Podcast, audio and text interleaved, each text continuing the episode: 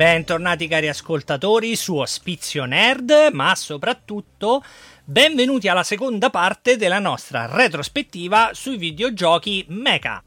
Io sono Roberto Brodo Nerd e questi sono i diari di Brodo Nerd.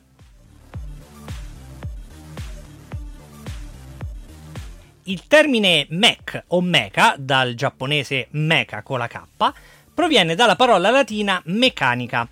Si tende a far corrispondere a questa categoria tutti quegli strumenti robotici che hanno determinate caratteristiche di dimensioni e controllo. Hanno spesso la forma umanoide e possono essere intesi come mezzi militari per compiti civili o come servizio di polizia o sorveglianza o addirittura da lavoro.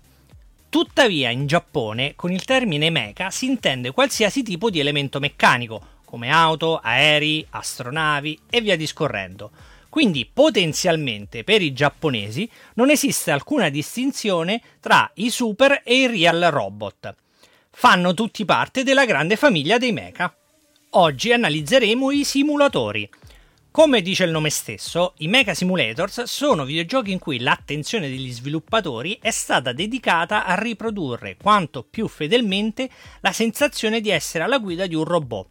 Il che vuol dire che avrete a disposizione tonnellate di pulsanti e indicatori da tenere sott'occhio e che prima di qualsiasi mossa vi conviene pensarci bene.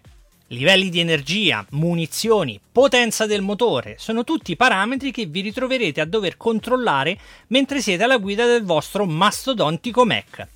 Insomma, se Flight Simulator metteva a dura prova la vostra abilità di concentrazione e di controllo, figuriamoci ora che vi sparano pure contro.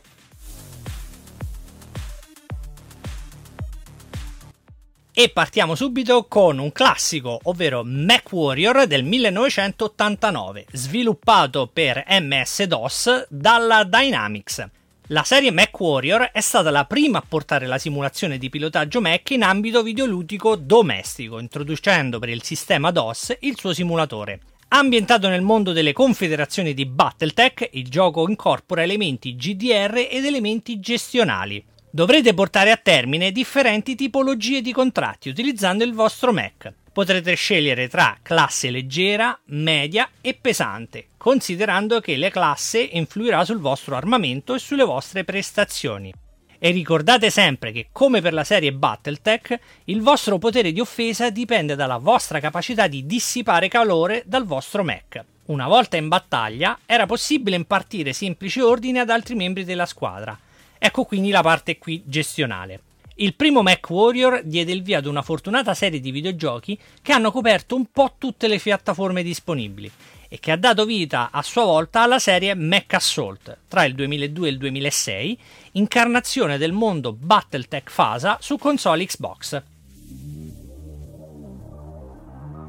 Metal Tech Earth Siege del 1994 e Star Siege del 1999, entrambi sviluppati per MS-DOS dalla Dynamics, che torna all'attacco con un nuovo simulatore di Mac. Earth Siege è il primo di una lunga serie che porterà poi a prodotti come Star Siege o Star Siege Tribes, quest'ultimo era più uno sparatutto in prima persona, senza più i mech ma con un sacco di mezzi da pilotare in multiplayer. Alla guida del vostro Herc dovrete affrontare in diverse missioni la minaccia Cybrids nei territori del Nord America, Sud America, Antartide e Asia.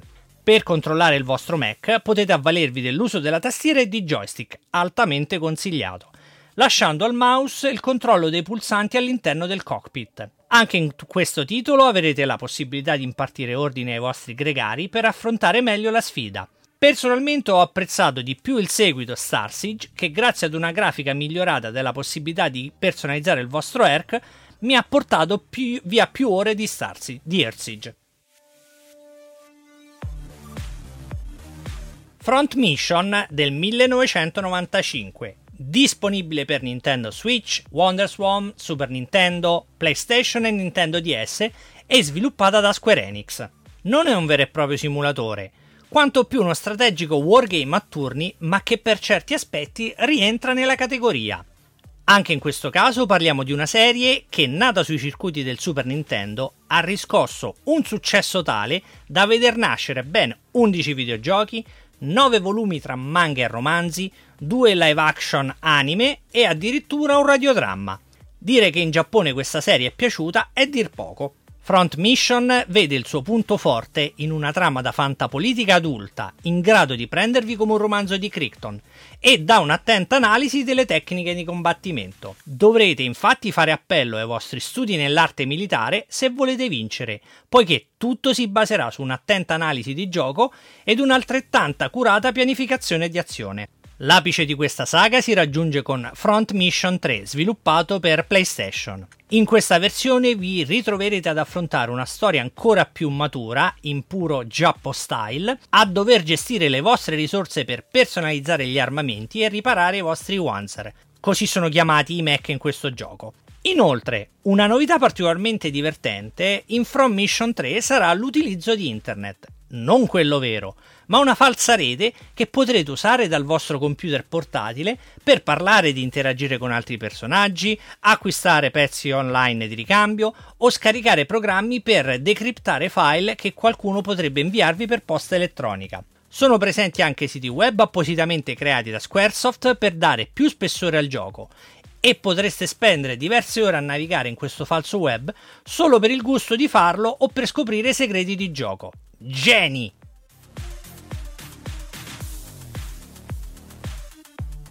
Heavy Gear del 1997, sviluppato per Windows dalla Activision. Lo ammetto, ho adorato questo gioco. Ho ancora da qualche parte conservata la confezione con tanto di CD-ROM, manuale di gioco e addirittura il flyer con lo schema dei comandi. Heavy Gear è stato sviluppato da Activision su licenza del gioco da tavolo tridimensionale omonimo, sviluppato invece dalla canadese DreamPod 9. Rispetto ad un MechWarrior, Heavy Gear punta più a un approccio arcade, sempre però rimanendo nell'ambito della simulazione. Infatti, l'approccio alla battaglia sarà più diretto, non dovrete preoccuparvi dei motori che si surriscaldano ed esplodono per incuranza e i movimenti saranno molto più veloci. Cambio anche di visuale per quello che riguarda l'HUD con uno schema più pulito che vi permetterà di visualizzare il vostro Mac in prima persona per un approccio più alla Quake o in terza persona per affrontare meglio i duelli. In qualsiasi momento potrete utilizzare delle ruote poste nei piedi dei vostri robottoni così da poter percorrere distanze maggiori in minor tempo. Una parte fondamentale sarà dedicata alla personalizzazione del vostro gear, cosa che potete fare nell'hangar prima di ogni missione. Sarà fondamentale scegliere il giusto fucile o il giusto motore da installare per sviluppare potenza sufficiente a generare scudi più resistenti. Sicuramente spendere alcune ore nella personalizzazione dei controlli di gioco prima di trovare la configurazione che più si addice al vostro stile è una cosa fondamentale. Ed il mio consiglio è di associare magari un buon joystick ad una tastiera comoda, poiché vi ritroverete spesso a controllare diverse funzioni e sistemi per uscire indenni dalla battaglia. Una nota di merito va al fatto che all'epoca questo titolo supportava il sistema eh, Microsoft Sidewinder Force Feedback, fu uno dei primi. Nonostante la grafica degli ambienti un po' spoglia e minimalista, Heavy Gear fece comunque breccia nei cuori degli appassionati. Quando nel 1999 Heavy Gear 2 giunse sui nostri computer, ci si aspettava un qualcosa di più eclatante, ma a parte un restyling grafico e una difficoltà altalenante non sempre all'altezza, questo titolo non riuscì ad imporsi come il precedente. Armored Core 1998, disponibile per PlayStation e sviluppato da From Software. E veniamo ora, signori, al titolo che più mi ha fatto incazzare nella mia carriera di videogiocatore. Immaginate che dopo anni passati davanti alla TV ad idolatrare serie come Gundam e Macross, anni in cui avete praticamente fatto incetta di tutto ciò che è il mondo robotico proveniente dal sollevante, con i suoi manga, i suoi giocattoli, le gloriose sigle degli anni 80 ed il passaggio generazionale agli anni 90. Sono questi gli anni in cui hai scoperto il mega design di Masamune Shiro, gli anni di Appleseed, di Ghost in the Shell. Immagina che con questa premessa alle spalle, un giorno ti dicono che arriverà su PSX un gioco dedicato ai Mac, ideato e disegnato da Shoji Kawamori. Come minimo ti aspetti il gioco di Mac definitivo, quello che metterà fine ad ogni diatriba nerd su chi è migliore tra un Mobile, un mobile Suite o un Patlabor. Armored Core di Front Software vi mette nei panni di un mercenario a bordo di mech chiamati Armored Core, impegnati in duelli in terza persona contro altri mercenari meccanizzati il titolo può vantare un mecha design da anime giapponesi ed una personalizzazione del proprio robot senza pari per l'epoca. Avete a disposizione tonnellate di pezzi, dal busto al motore, alle gambe, persino la testa. Ogni pezzo montato ha dei valori in termini di peso e di potenza e apporterà modifiche non solo estetiche, che dà comunque tanta soddisfazione, ma anche in termini di parametri di gioco. Potete anche creare il vostro logo preferito da applicare sul Mac colorandolo come più vi aggrada. Tenendo conto che From Software sono gli stessi della serie Dark Souls, titolo passato alla storia come il videogioco con il più alto tasso di mortalità dei giocatori per centimetro quadrato, capirete che quando dico che Armored Core non è un titolo per neofiti fancazzisti non sto scherzando ma non è il livello di difficoltà che mi fa imbestialire, non è nemmeno la curva di apprendimento a parabola né la trama particolarmente inesistente. Il vero punto debole che penalizza Armored Core è il suo sistema di controllo, che rende qualsiasi pad della vostra console comodo come un chiodo di una scarpa. Ma è possibile, dico io, che dopo 18 giochi dedicati a questa serie alle soglie del terzo millennio non sia stato ancora possibile implementare un sistema di controllo decente? Armored Core è comunque un titolo che va provato almeno una volta, anche solo per il gusto di crearvi da solo il vostro Mac dei sogni da poter guidare in battaglia. Non dico che dovete averli tutti e 18, ma almeno uno sarebbe da avere nella propria collezione, magari il primo per PSX, così fa anche figo sulla mensola.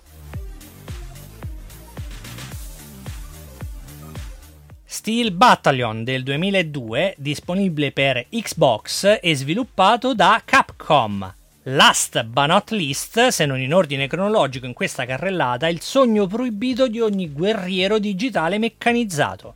E non tanto per il gioco in sé, quanto per il controller definitivo. Eh sì, perché Steel Battalion della Capcom, quando uscì nel 2002 su Xbox, lasciò tutti a bocca aperta potendo vantare al posto del semplice pad un sistema che simulava una plancia di controllo di un Mac. Ed intendo proprio doppi joystick, cloche, manetta, 40 pulsanti su tre pannelli, tutto retroilluminato in sincronia con il gioco per dare l'impressione di essere veramente dentro la cabina di pilotaggio del robot. E non dimentichiamoci che aveva anche una base con ben tre pedali per il movimento. Tornando invece al gioco, Steel Battalion si rivela un buon simulatore. La visuale è sempre dall'interno del cockpit, ma il livello di dettaglio che Capcom ha inserito non vi farà rimpiangere questa scelta. Ed anziché utilizzare grafica in tempo reale, per questo titolo gli sviluppatori hanno optato per la full motion video. Questo ha permesso un livello di dettaglio talmente elevato che non vi accorgerete quando iniziano o finiscono i filmati e quando invece siete in game. Il gioco in sé non dispiace affatto e vi terrà sempre al centro dell'attenzione, con missioni standard fino a scontri con altri mech con il vostro.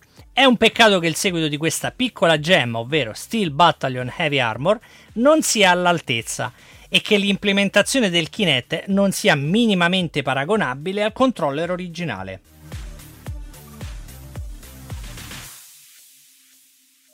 Una menzione speciale va a Mass Builder del 2019, disponibile per Windows e sviluppato da Vermilion Digital. Come gioco, questo titolo si presenta fondamentalmente come un brawler, un picchiaduro in cui i vostri mech se la dovrà vedere con ondate su ondate di alieni da sterminare.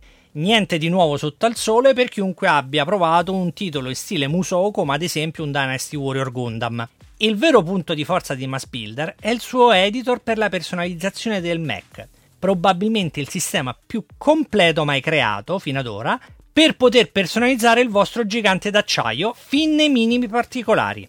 Potete generare un Mac completamente a caso oppure costruire da zero il vostro robot preferito ispirandovi magari ai cartoni animati o dando libero sfogo alla vostra fantasia. Sicuramente passerete più ore di gioco con l'editor che a portare avanti le missioni del gioco stesso. E voi cari ascoltatori, che ne pensate di questa lista di giochi? Siete d'accordo con quelli che ho scelto? Fatemelo sapere, magari commentando ed iscrivendovi al podcast. Io vi ringrazio tutti per l'ascolto e ci sentiamo alla prossima puntata dei Diari di Brodo Nerd.